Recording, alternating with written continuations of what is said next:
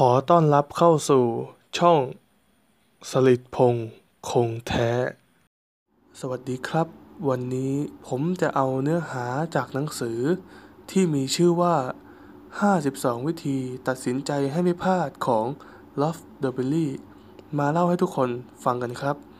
โดยวันนี้เราจะพูดถึงเรื่อง คุณยินดี สวมเสื้อสเวตเตอร์ของฮิตเลอร์ไหม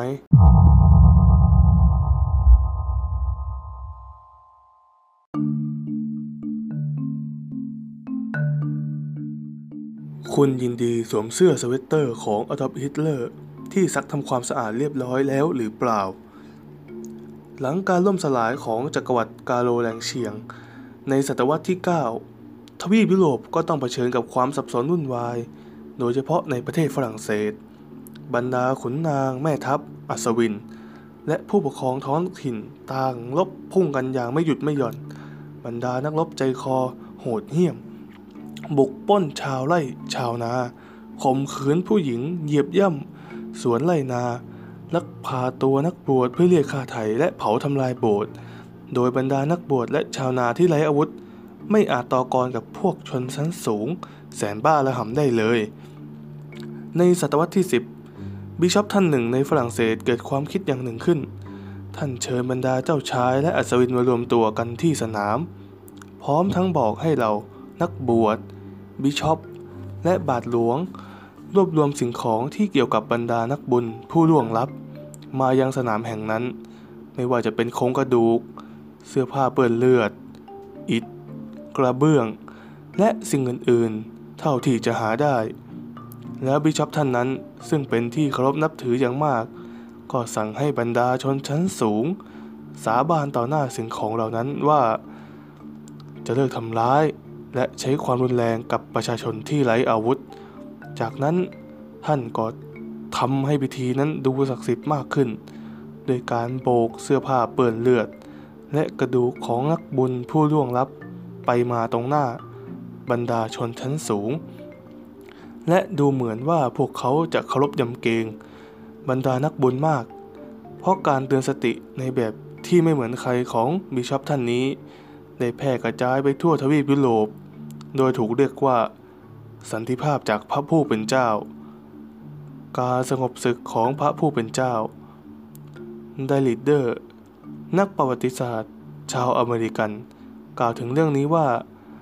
เราไม่ควรประเมินความกลัวที่ผู้คนยุคกลาง มีต่อนักบุญและกระดูกของนักบุญต่ำจนเกินไป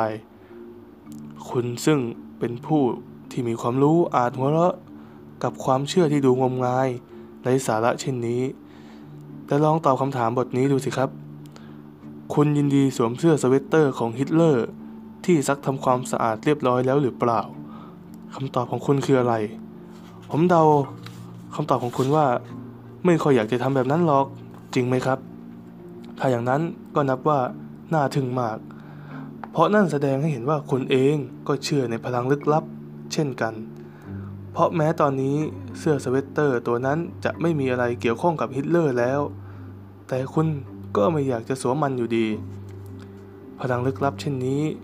ไม่ใช่สิ่งที่เราจะต้านทานได้ง่ายๆ พอลโรซินส์เพื่อนร่วมวิจัยจากมหาวิทยาลัยเพนซิลเวเนีย ได้ขอให้ผู้เข้าร่วมการทดลองนำภาพถ่ายของคนที่พวกเขารักมาหนึ่งภาพ